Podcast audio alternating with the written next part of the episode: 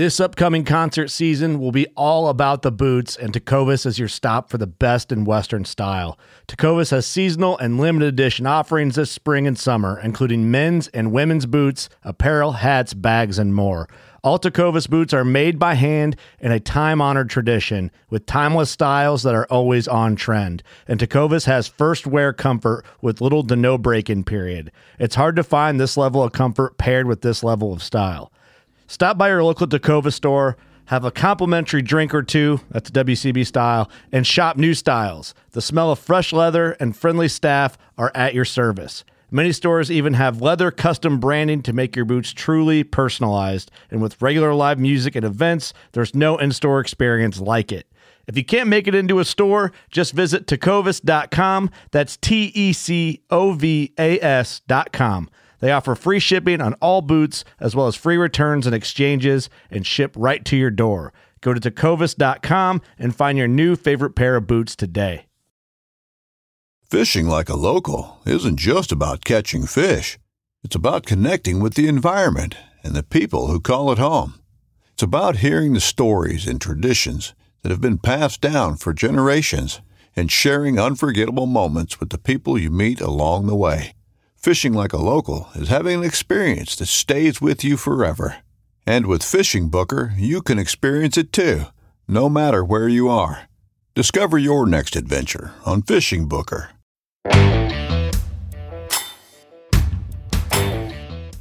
Hey, everybody, welcome back to another episode of the Journey Within podcast. I have a special guest on today, Shawn Skipper from Leupold. I was actually in camp with Shawn, uh, man, would have been over a year ago now in Oregon. Um, shared a, uh, I was there for a Columbia whitetail, and some guys were there for blacktail. Um, so that's where I met Shawn and kind of stayed in touch ever since. How you doing today, Shawn?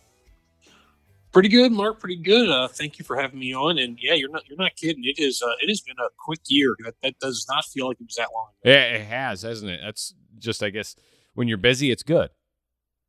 Yeah, you know, you're busy, and uh, in our case, usually out in the woods, uh, it's, it's hard to complain too too much. That's that is uh, a very true statement. I actually just got back from Kentucky, finished up their uh, late muzzleloader season this past weekend and and opened up a new quail lodge we have there. That's the the last trip for me this year, and then I've got man three and a half weeks off and head to Mexico in January. So it's tough to beat that one too.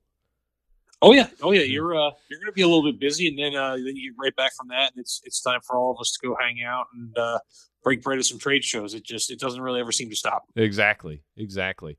So Shawn, for anybody that's listening that doesn't know, how how long ago have you joined Leupold, and what's your role there?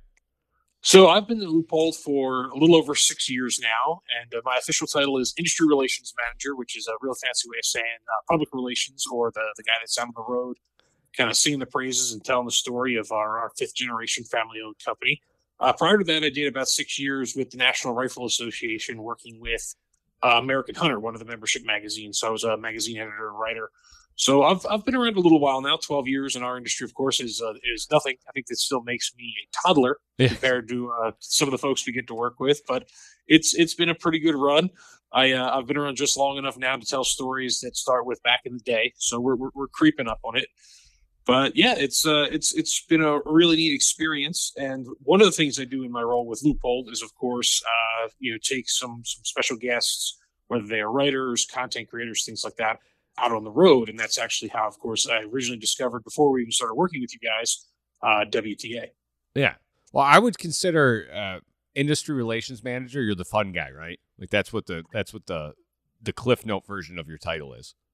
Oh yeah, that's yeah. The, you know externally I am I am the fun guy. Of yeah. course, uh, everyone does have some work that they've got to accomplish, but eh, nobody wants to hear about that, and I don't even like talking about it that much. I, uh, I, I get that done, and then I, I tell the stories of the fun part. No, exactly. One of the one of the things I like with all the guests that I have on my show because it's we get a ton of comments on it because a lot of followers follow me that how do how do you get into the hunting industry and I try to say the hunting industry is so vague, right? So big that could be anywhere from everybody sees me on on TV or on social media, anywhere from that person to a guide to an outfitter to a cook to people that work in the industries just like you at, at an optics company, uh, gun manufacturing. There's so so many things that you can do in the outdoor industry. I was like, how, how did you get into specifically the outdoor industry, to start at the NRA? What's what's your schooling background? Is it something that you knew you wanted to do from an early age?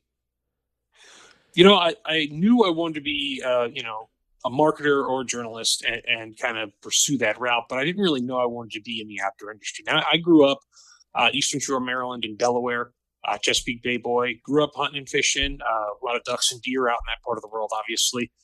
And you know, that was it was just a hobby that you know, I learned from my father and kind of grew up doing and, and pursuing. Went to school, uh, got a journalism degree at a college in New Jersey, Seton Hall University.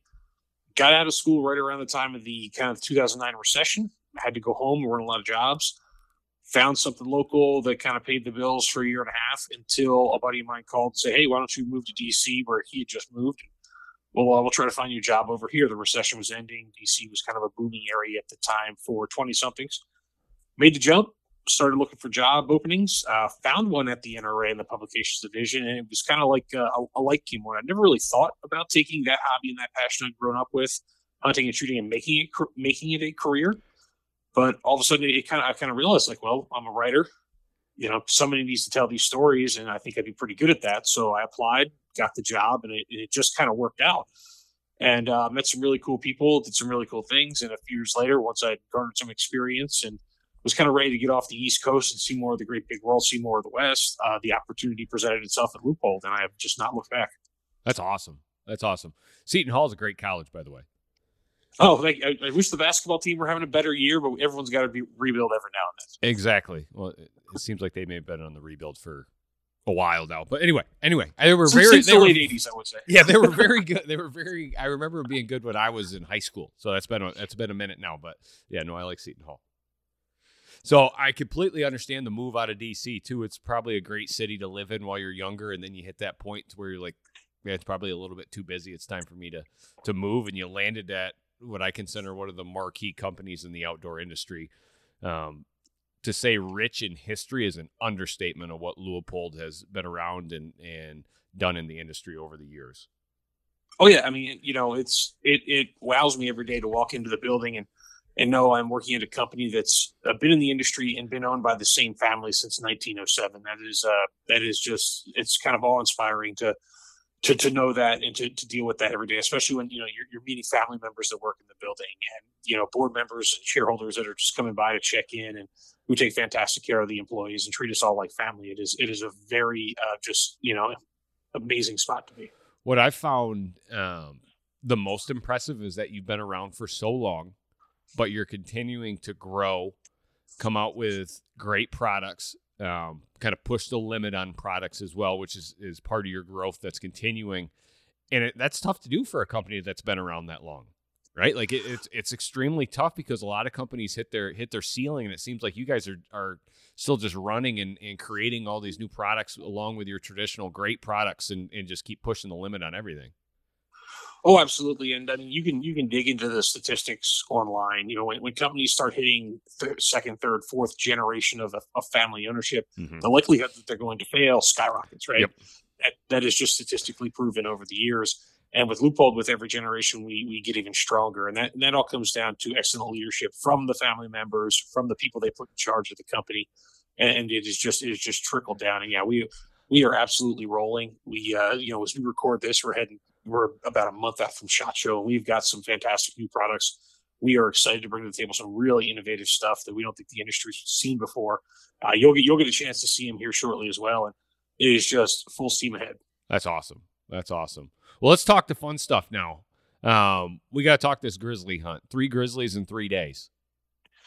Yeah, I, am told that's pretty good. Yeah, that's that's, that's, that, that's uh, that's pretty darn good. Yes, yes, that's an understatement. So, you know, for several years now, I've been looking to get a, a, grizzly hunt together for a kind of a content creation hunt. We did some filming. Um, it'll actually air here in the next couple months on Outdoor Channel, things like that. And you know, it, it, but it took time because uh, well, I was told what I was asking for wasn't doable. Mm-hmm. Um, you know, when we when we do these trips kind of for work, we, we like to hunt together. We like to stay together. And traditionally with guided grizzly hunts, that's not really the MO. They're gonna yep. they're gonna one on one you somewhere, as you know. Yep.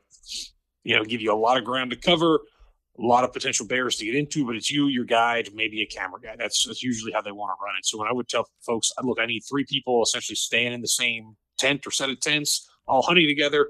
I got I got either laughed at or told it's going to be thirty five thousand dollars a person. Yep. Yep. You know, some some obscene number, and uh, I just kind of kept with it. And I, I, had a lot of meetings myself at trade shows, bouncing around. You know, SCI, DSC, um, Great American Outdoor, talking to folks.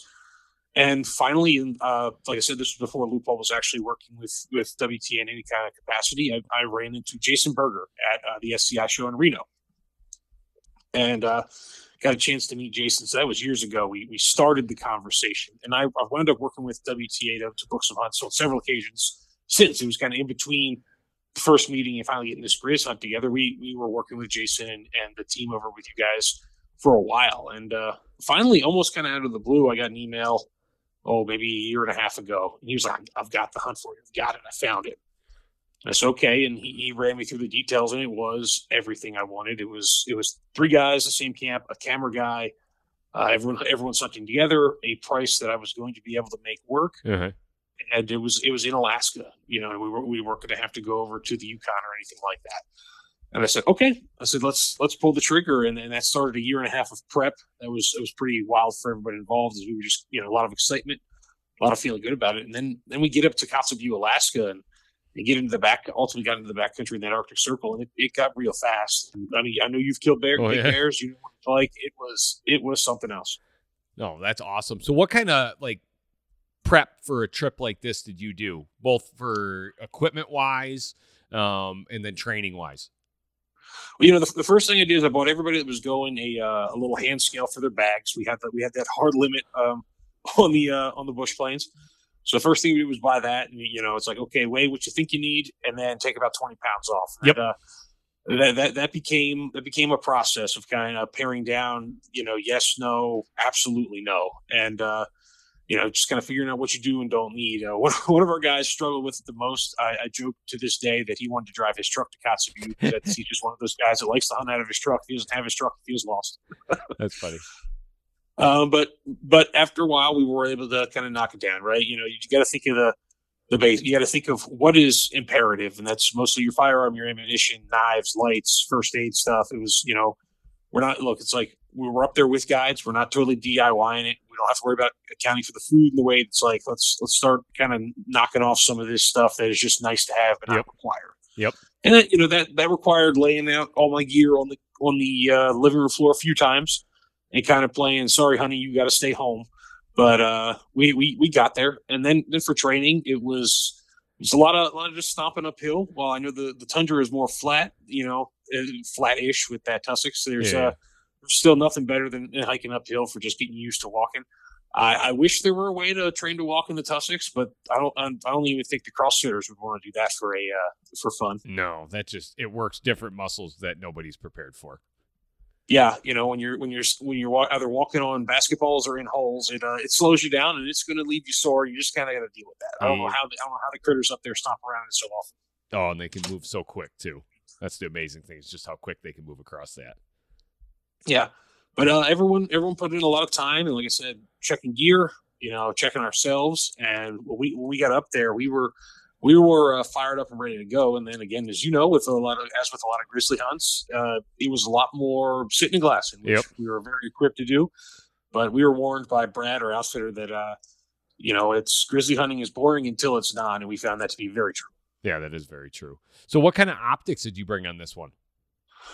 So we had we had a little bit of everything. I I, uh, I let everyone kind of pick their own kit, but I made sure to diversify so we could kind of cover all bases and keep things underweight. So we had, uh, in terms of binoculars, everybody was running the the BX4 range HDs, the the rangefinder binocular. We we rolled out this past year.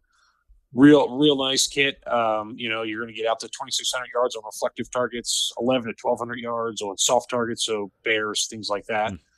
Um, kind of you know keeps everything simple. Doesn't have that extra. You don't have that extra rangefinder hanging off your your front. Maybe going missing while you're up there. Just everything all in one setup. Uh, I I had some of my 15 power BX5 Santiam HD uh, binoculars. Just just real great for kind of picking through that tussocks and finding bears or determining if a bear was was kind of of the the size and build we were looking for. Uh, we we did have one spotting scope with us. We wound up not using it uh, very very much. I think the the number one thing it was used for was filming through with a phone scope. Um, you know, just we because a lot of these encounters wound up being closer than I was uh, initially anticipating. At least when we'd see these bears inside 500 yards when they first popped up, so we, we already had a pretty good feel for them. Uh-huh. And, and then uh, everyone, I, I, put the VX5 HD uh, three to 15s on everyone's rifles. Gave them all the magnification they need. If we had to reach out, you can still dial down to three power, which which worked for a lot of the, the closer shots, and just you know the best glass in the industry on the on the VX5 HDs, crystal clear you know, edge to edge clarity, fantastic in low light, and obviously Alaska in the fall, it's always low light because if it's not raining, then it's incredibly gray. Reminded me a lot of Oregon. Mm-hmm. So you know, just just fantastic performance for that. We had the CDS system, the custom dial system on the scopes. I don't think anyone wound up using it. Being grizzly bears, we were trying to get as close as we could. I think my shot was the furthest at 120 yards, so not not really necessary, but it was good to have in the, in in a pinch if we needed it. And yeah, we, we were about as as kitted out as you could be. That's what it sounds like. I've been using those range finding binos all year and just absolutely love them.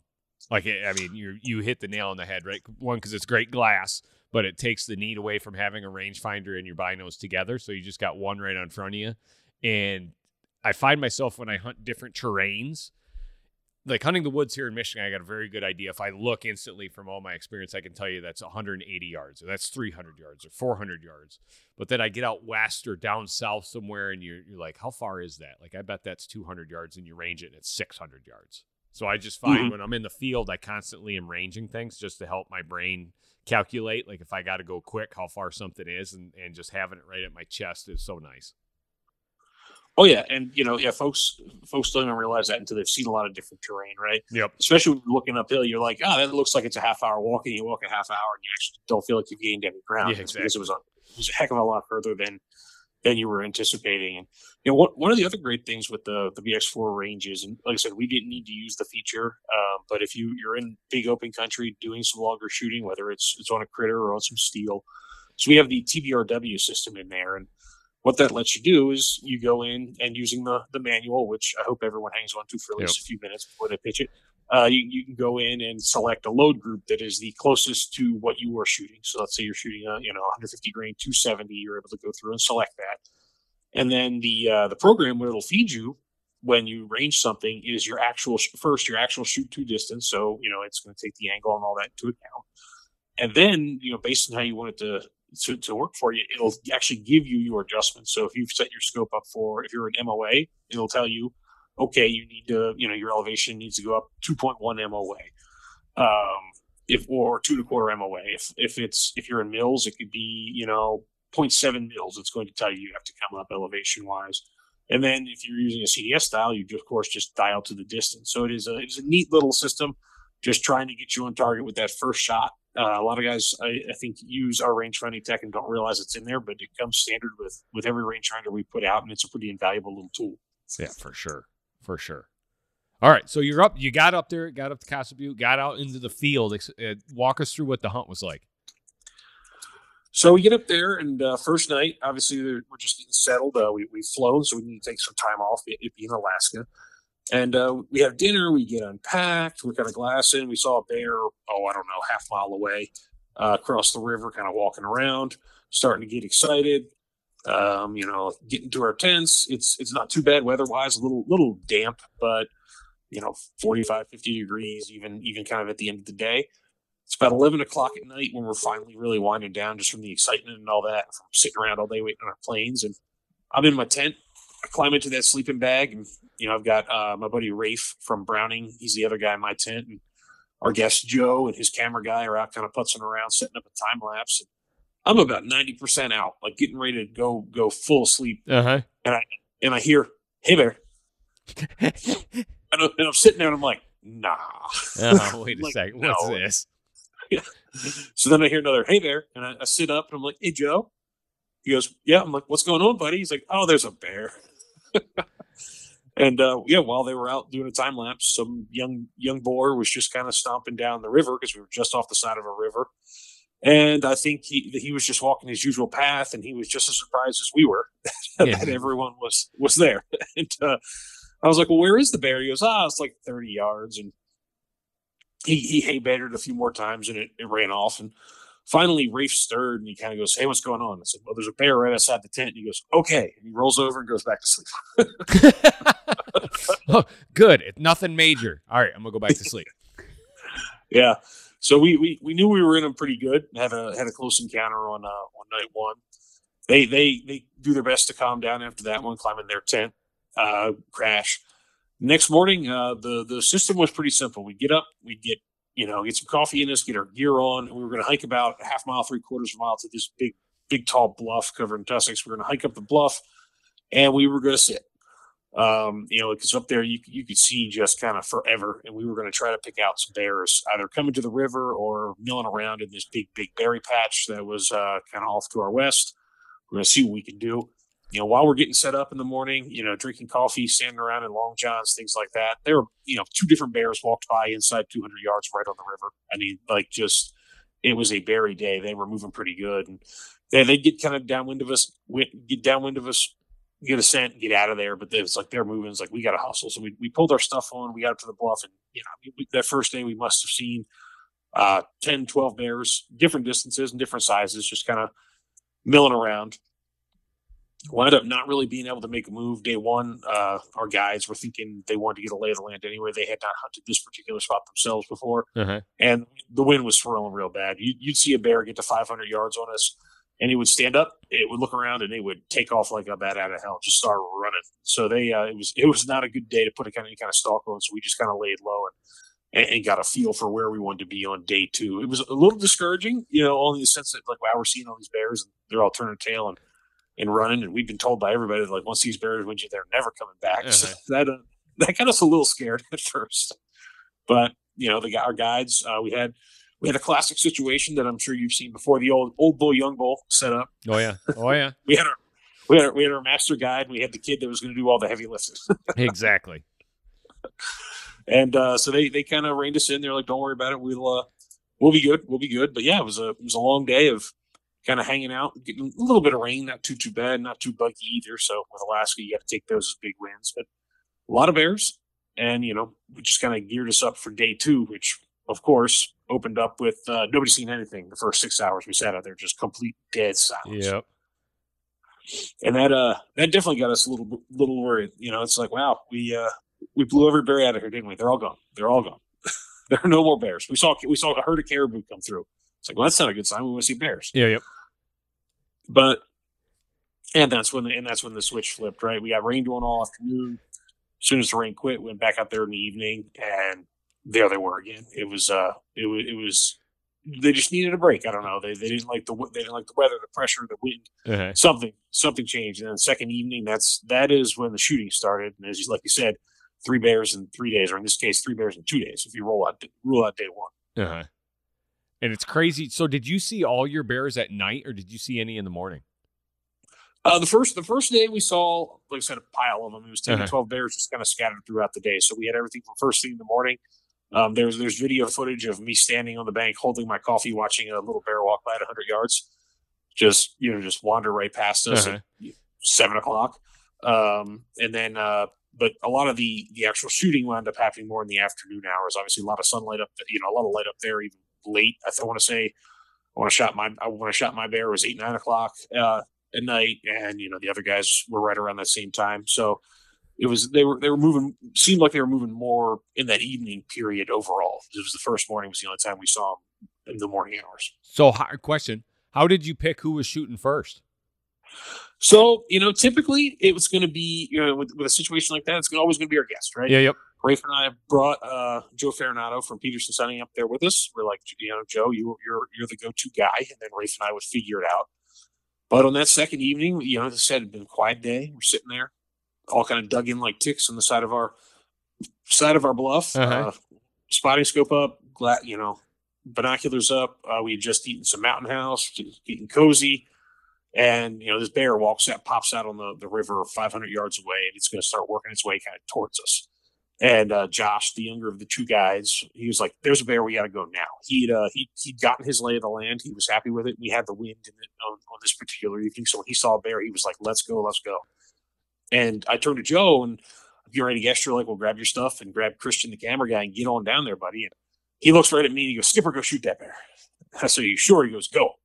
Uh, he had seen a, a bigger, darker bear the day before, and he kind of set his heart on that. So when this this bear that was not that bear was out, he was like, "Go get it, man!" And I wasn't going to hesitate.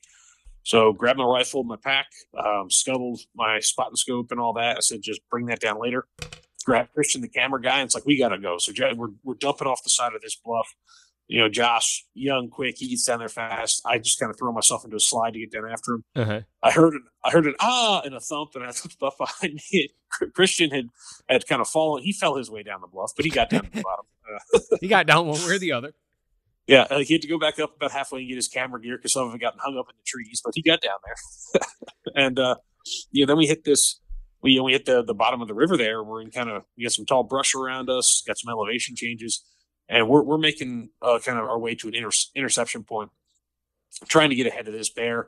We're going to wait it out, get a shot on it, but it, now we're now we're at its level. We have no idea if we're going to be able to catch it because it was moving down this river pretty quick, just uh-huh. kind of trolling for salmon. And we're we were just hustling not being able to see much. And then finally, we just we pop out of the brush, and Josh is like, "Oh, there it is!" And I'm, when he says, "There it is," it's 150 yards right across the river from us. Just you know, like bam, broadside, there it is. So we we duck down, we throw ourselves down on these rocks. You know, I'm, I'm kind of crawling along. We're just trying to get to a point where we're we can shoot and just kind of rolling, like said, little rolling uh, hills and elevation changes in this in this riverbed. And we were probably it was probably about 120 yards when we got eye to eye. We were kind of on the same level eye to eye with this bear, and I, I threw the rifle over the pack, and it had just gone behind a big thick bush. And Josh said, "When it look when it comes out and stops, send it." Uh-huh. And you know, I'm just sitting there trying to trying desperately to control my breathing. And we just run down this hill. I'm, I'm incredibly excited. Grizzly bears have always been had always been number one on uh-huh. my bucket list. Trying to calm myself down, you know. See first like the bear's nose start to come out, so I get real dug in. The safety comes off, and it kind of starts coming out and it's walking, just kind of doing bear stuff. We've got the wind. It's not worried. It's not alerted to us at all. Um, and in my mind, I, I took uh, wait for it to stop to wait for it to slow down even a little bit. as soon as it slowed down even a little bit, I went ahead and sent uh, my 300 PRC. That's what we were all shooting. I went ahead and sent that through both shoulders and the lungs. Okay. Just hammered it. And, uh, you know, she took it wound up being a big old sow. She took it hard uh, turned and tried to get out of there. Uh, the shooting got a little western after that between excitement and oh my god, it's a bear, it's running. Just keep shooting. yep, exactly. That's about that's the best thing you can do in that is just because you never know where that first shot hit, and if you can get a second one in it, even when it's running away, that's a great shot because you can send it right up through it. Oh yeah, oh yeah. yeah. It's, it's just just just chamber another one and send it. And I will say I hit that bear a couple more times. None of the none of the follow up shots would have been vital, but fortunately that first one was right through everything, and it was 15, 20 yards, and uh, and she piled up pretty good. Oh, perfect, perfect. Yeah, then it, then it was kind of the ultimate adrenaline dump, you know. And you've been up there and you've done it, so you know it's just like you, you kind of let out a holler uh-huh. and kind of just just kind of feel it all dump. And I pulled Josh in for you know this young kid who's far younger than me, pulled him in for a big old bear hug, and you know, Christian, the camera guy, is trying to film it without getting excited himself because he's trying to get this footage, but he wants to jump up and down too because it was it's just awesome to get this bear down and be part of that experience, and it was, it was just something else. Yeah, no, it's listen things like that you'll remember until you can't remember anything anymore.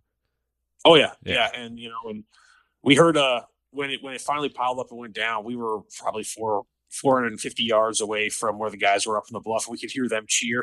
That's awesome. so, yeah they'd been watching the whole thing through their binos and the spotting scope, and you know, and we uh we get over to this bear, and I'm just kind of down on my knees, kind of admiring it. And Josh is all business. He's like, "Look, get, get whatever you need. We're gonna cut it up, and we're gonna run back up there. A bit more bears will come out." And uh, we were we were getting ready to start it on that when we looked up there, and the guys weren't on the bluff anymore. They they had already called it. They're like, "Nope, we got a dead grizzly bear." They wanted to come down and see it too. The yep. hunt is over for tonight. Yep. we are we are shutting it down. That's awesome. All right, so walk walk us through from that from that night. Got it all loaded back up to camp. Then what about Rafe? So you know that that night we get loaded up, go back to camp. Uh, my bear wound up being the only one where we had to do any kind of uh, in our wading pants serious river crossings. I think at one point it was about waist deep, and that wound up working for the better for us because next morning after we uh, have a little bit of whiskey and have a good time, um, you know, we next morning we wound up not even hunting until well into the afternoon because it just started pouring buckets, just dumping rain on us. And you know what? Yeah. I've, I've been in Alaska under that situation quite a few times. that was probably some of the best sleep you had, just relaxing in that tent, knowing that there was nothing you can do in the rain after having a celebration night the day before. That, that uh, that's those are some of the best times I remember actually. Leupold offers the best optics in the game, bar none. I personally have their BX4 range finding binos and never go to the field without their Pro Guide spotting scope. I've also got Mark V scopes on all my rifles, and don't forget, they've got some pretty awesome eyewear as well. For more information, visit Leupold.com. I travel all over the world and into some of the most remote places known. And for all of my adventure trip insurance, it is a must that I use Global Rescue to take care of me no matter where I am. When you book a trip with Worldwide Trophy Adventures, be sure to ask about Global Rescue Trip Insurance. They will be there when it matters the most. WTA Tags is a full service licensing program available to today's sportsmen. Bottom line, they help hunters draw the very best limited entry big game tags. They offer professional consultation on where to apply and then properly complete and submit your applications to the states.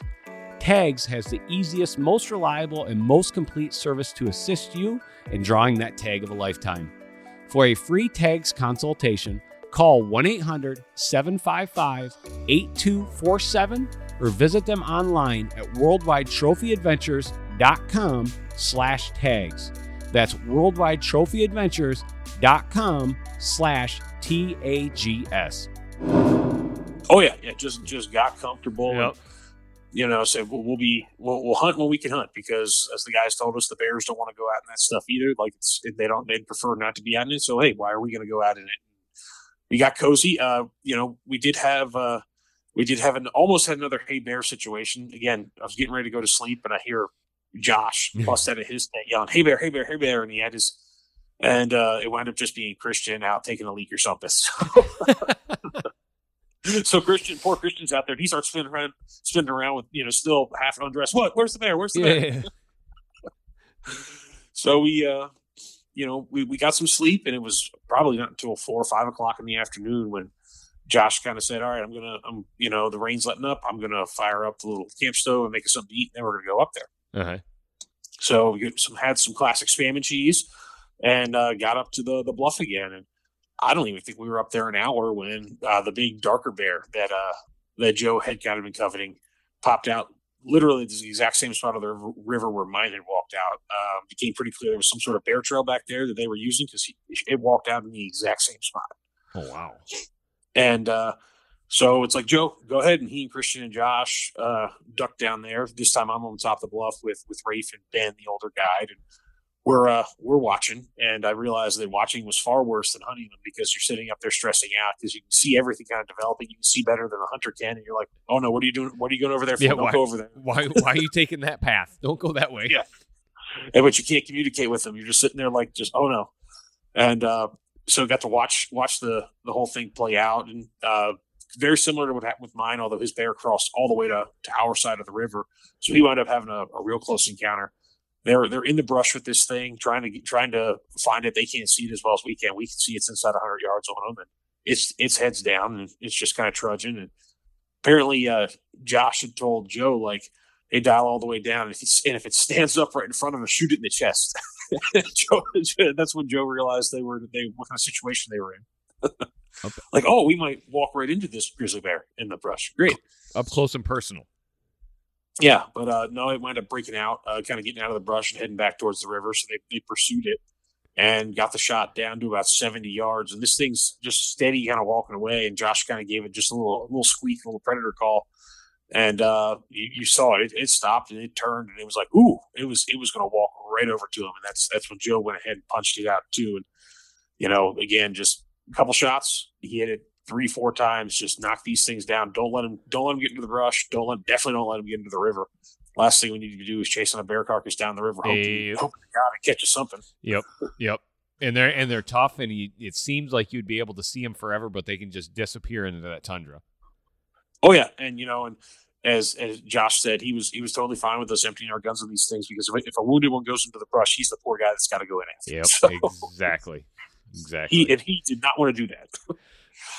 and so he he knocks this bear down and just roll piles up right there on the rocks. And you know, we we let out another cheer, and this time it's me, Rafe, and Ben, and we we get on down to this bear, and I was amazed. Um, big, big another another big old sow, but it was big, big bear, and it was it was dead probably 150 yards from where my carcass was still on the rocks. You could see what was left of my bear still kind of out in the middle of the river where it had keeled over, and here's his bear right here. We're like, wow, they really are just working this exact same spot, the same stretch.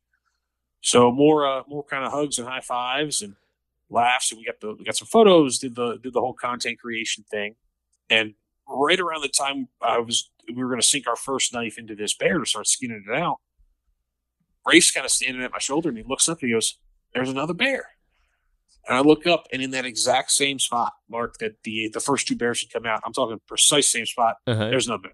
There's a bear standing right there. It had clearly come down the same trail. I don't know how long that trail's been there. Probably a hundred years. Bears must have been using this trail, but all of a sudden, you know, they, they were just they were decided that's where they were going to come out. The path, the old path of least resistance, coming out to that river in the exact same spot to troll for salmon. And here's this bear. Oh. So I look over, I look at Josh and I'm like, should we kill that bear? And Josh was like, yeah. So he, he, and, he and Rafe go running over there. lights kind of, lights a little bit lower at this point, so they can move pretty good without getting seen. Yep. As you know, these these things don't really use their rely on their eyes very much for for safety anyway. All about the nose, and we've had the wind. They go they go scrambling across these rocks, and we're just it's harder to watch this one because we're all kind of at the same ground level. So I just kind of see see them both laying prone.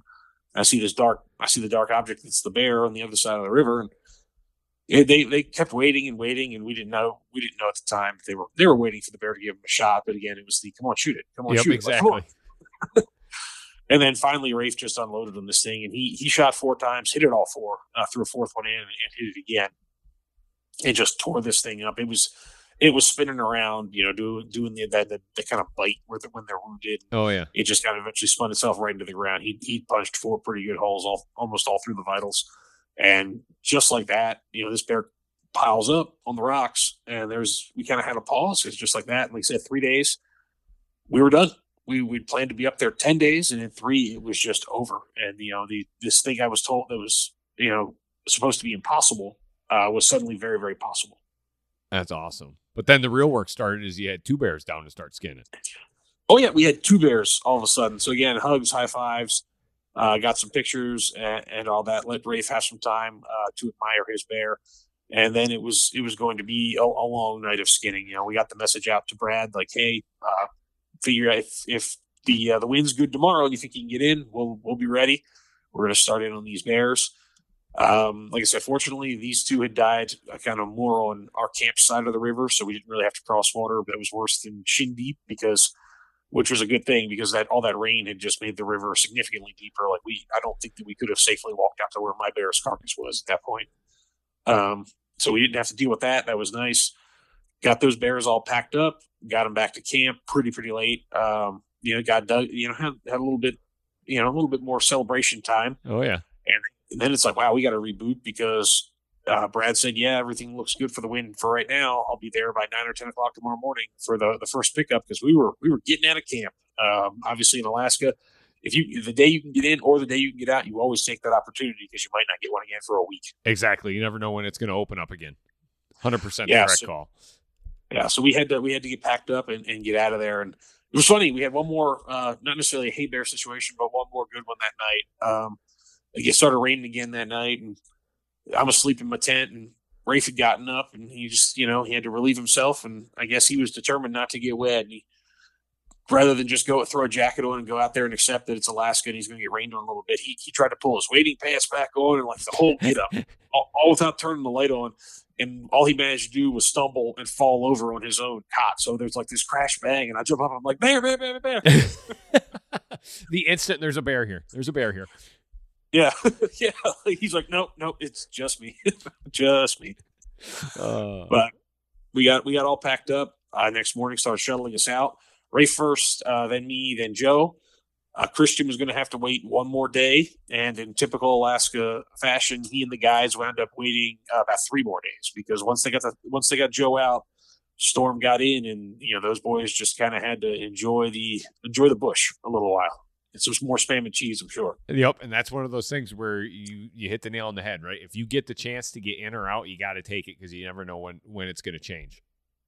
Yeah, you know, Joe said, uh, you know, they knew it was going to. They knew they weren't getting back to get Christian during his flight home because he was. He said he was the third guy to come out that day, and I think they hit winds heavy enough that that that uh, Super Cub was going all of about 40 miles an hour at one point. It was like, yeah, this this is the end of the end of flying for today. Oh, yikes! So it Yes. sounds like an amazing trip. Like that's going to be a tough. That's going to be a tough one to beat. Oh yeah, I, I can't imagine what's going to what's going to top that one on the list. Just you know, ex- just a crazy adventure, beautiful, dangerous place. Uh, you know, critters everywhere. Obviously, success always helps bolster things like that, but just amazing experience. Great people to do it with. Uh, the outfit we were working with, absolutely spot on. You know, they Brad had told us, "I'm going to get you three bears," and he did. I don't think he even he expected to be in three days, but we got we got three bears and it was just you know top notch from start to finish. Yeah, I don't like I said, I don't I don't know what I'm going to do one day. I hope I do something one day that's on that level, but we'll have to see. That's awesome. It's always great to hear that after after trips too. So, what do you, do you is your schedule semi set for 2024? What do you have planned? You know, it's it's been a little loose uh, so far. We haven't uh, normally by now. I've got some more stuff kind of figured out, but we you know there's been some forecasting and things like that, figuring out what we're going to want to do, and also waiting to hear uh, word of some of our new products because obviously I've built a lot of these events around new products Yep. and things like that. But, Yep. Uh, do have uh, looking at probably South Africa um, over the summer. Just that's that's always a good uh, kind of uh, high volume opportunity, test some new stuff out Yep. and we've got we've got some partners that, that want to get over there that might be rolling out some, some new stuff on the bullet side, and that is- that is a good place to test your bullets. Um, you know, probably probably going to be looking for you know get back into the, some some more domestic uh, lower forty eight big game come the fall. So if you've got a good spot for big old elk or big mule deer, you have to let me know. We'll do for sure. We'll do for sure. We've definitely got some of those. Yeah. Yeah, you know, every every now and then you got to I got to remember that you know the, the lower 48's got some really neat hunting opportunities. It does. It has. It has some amazing ones. You know, I never asked before. Are you you're submitting it for our tags program, right? Uh, I have not been using the tags it- program. I, I it- have to get on that. If not, I, I will. I'm making a note right now for the guys to reach out for you. We got to get you get you into that one. Um, and once you start playing that game, you can draw some pretty pretty amazing tags every year that just open it up even farther. Yeah, I will. I will have to get into that right away and kind of get rolling with that. That'd be that'd be fantastic. Thank you. Yeah, yeah, no problem. So I know, I know, because Shot Show is coming up here about a month away. So there's only so many things that you can say. What are some of the? Is are there any new products that you can talk about? If not, what are some of the ones that you rolled out this past year that you've seen and and now you've started to hear customer feedback and things like that? well, come shot show. Uh, two of our biggest releases. Uh, we've got we've got one coming in the rifle scope line. I, ca- I can't get into too many details Yeah, beyond that, but we're we're really excited about it. It's a whole new family of rifle scopes.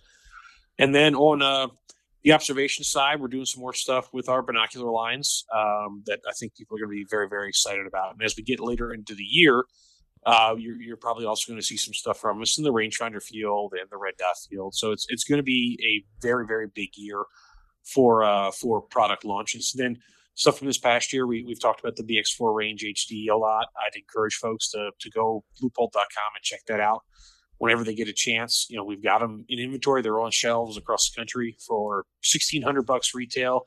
You are getting a system uh, that will compete with stuff that, that costs twice that. You know, 3,000, 3,200 bucks. It is easily playing up on that level. And one thing we're really excited about with the BX4 range is, uh, you know, obviously anytime you throw a rangefinder in a bino, you're going to, you know, you're going to hurt the optical clarity a little bit just because you got to put that screen up there that, Yep. you know, the filtering, right? So you can see the range finding numbers in the display. But we, we spent a lot of time with the BX4 range. And as a result, uh, you, it doesn't have like that blue or gray outline that a lot of our competitors kind of uh, range finding binos in that price class will, right? You, you pick up some of our some competitive product and you know it, it looks okay. You're going to be able to tell that it's a range finding bino and that there's a display there. And with ours, you just don't. It's crystal clear, looks fantastic. So I, you know, like I said, I encourage folks to get to the store, uh, go to wherever you, you do your shopping. They, they should have them on the shelves. Ask to see one and, and kind of see what I'm talking about there. But just crystal clear and uh, great optical performance. So we're super excited about that.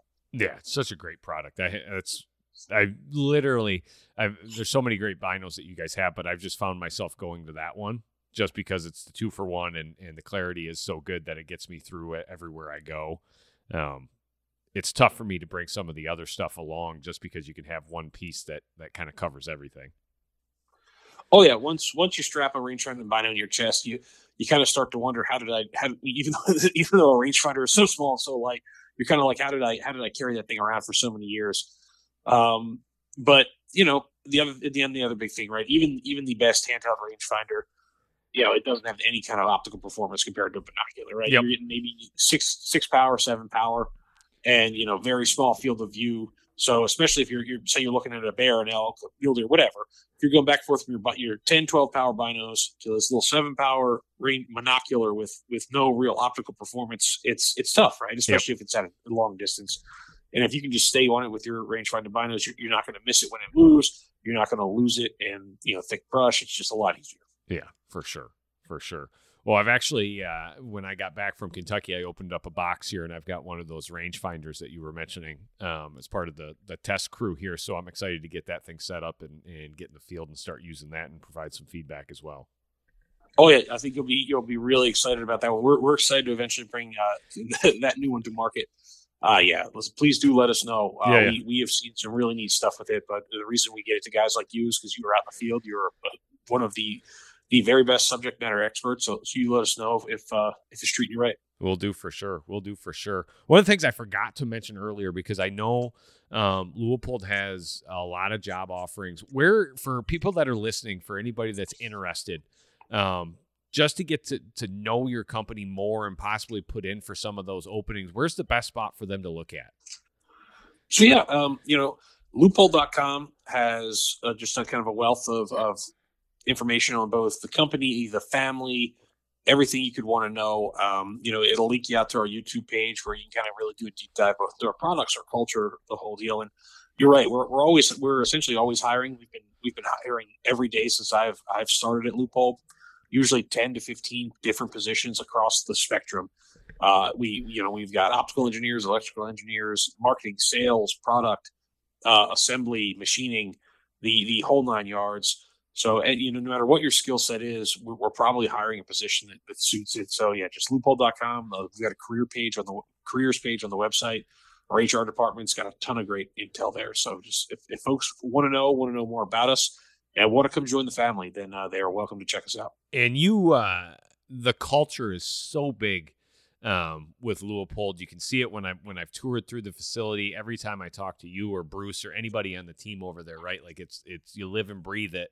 Um, the culture, the history, and the team that you guys have together. And I, I told Bruce this um, off to the side one time when we were in Oregon, and I never, I don't think I ever told you. Um, I had left my optics category open for the longest time and had had conversations with other companies it just didn't fit right? It wasn't what i used when i grew up. It wasn't it just wasn't the right fit for whatever reason. And i left it open because i was hoping for the call from Leupold and it finally came and i was like a kid in a candy store to come out and meet right?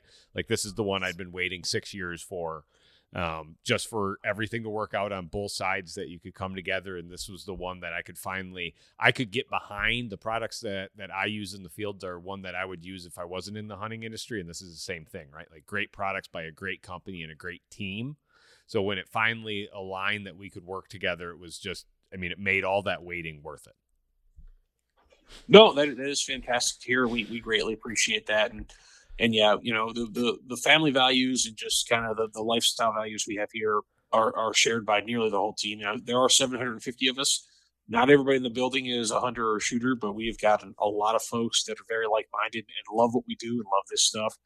And you know, Bruce has been an incredible part of kind of enhancing that culture. Right, we're we are encouraged to go out and pursue this stuff on our own. We are encouraged to kind of embrace everything about the the hunting, shooting, and outdoor industry, and it's it's been fantastic. And yeah, we've we've got a team where everyone, like our engineers, right, the folks with these, you know, with, with just incredible skills and, and and so much brain power, like they they're going out and hunting too. They're they're not just sitting in a lab working out optics. They're going out and killing stuff and, and kind of seeing how everything works in the field. And, and kind of learning every angle of it so they can just make it better and, and just bring better products uh, and better experiences to our consumers. Yeah. No, that's awesome. Well, I know I'll see I'll see you around on the old uh, show circuit. It's for for you. It starts early in January, and I can only imagine it probably goes to late February or early March. Oh yeah, you know, I'll, Dallas Safari Club will be my first one, and then yes, at some point in March or April, I'll, I'll surface again. And and remember my, what my apartment and my dog look like. But exactly, exactly. Well, perfect. Shawn, thanks so much for your time today. I always love hearing successful hunts. That one, uh, listen, three grizzlies in three days. That's that's going to be a darn tough one to beat.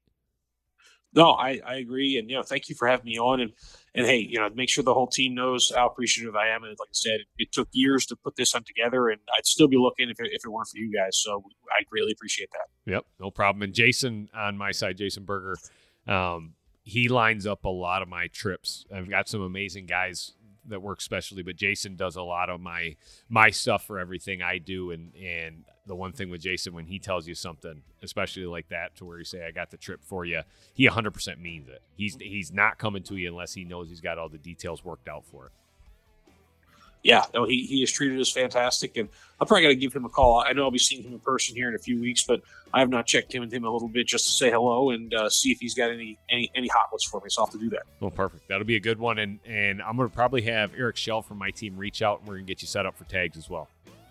Perfect. Perfect. Well, have a great day, Shawn. You too, Mark. Yep. Bye. Thanks for all your support and downloads. If you like this episode, please go and leave a five star review on Apple Podcasts, as that always helps. Do you want to book that hunt of a lifetime? Then give the team at Worldwide Trophy Adventures a call at 1 800 346 8747. Or if you want to start a tags portfolio for those limited entry tags, call 1 800 755 8247. Enjoy your journey.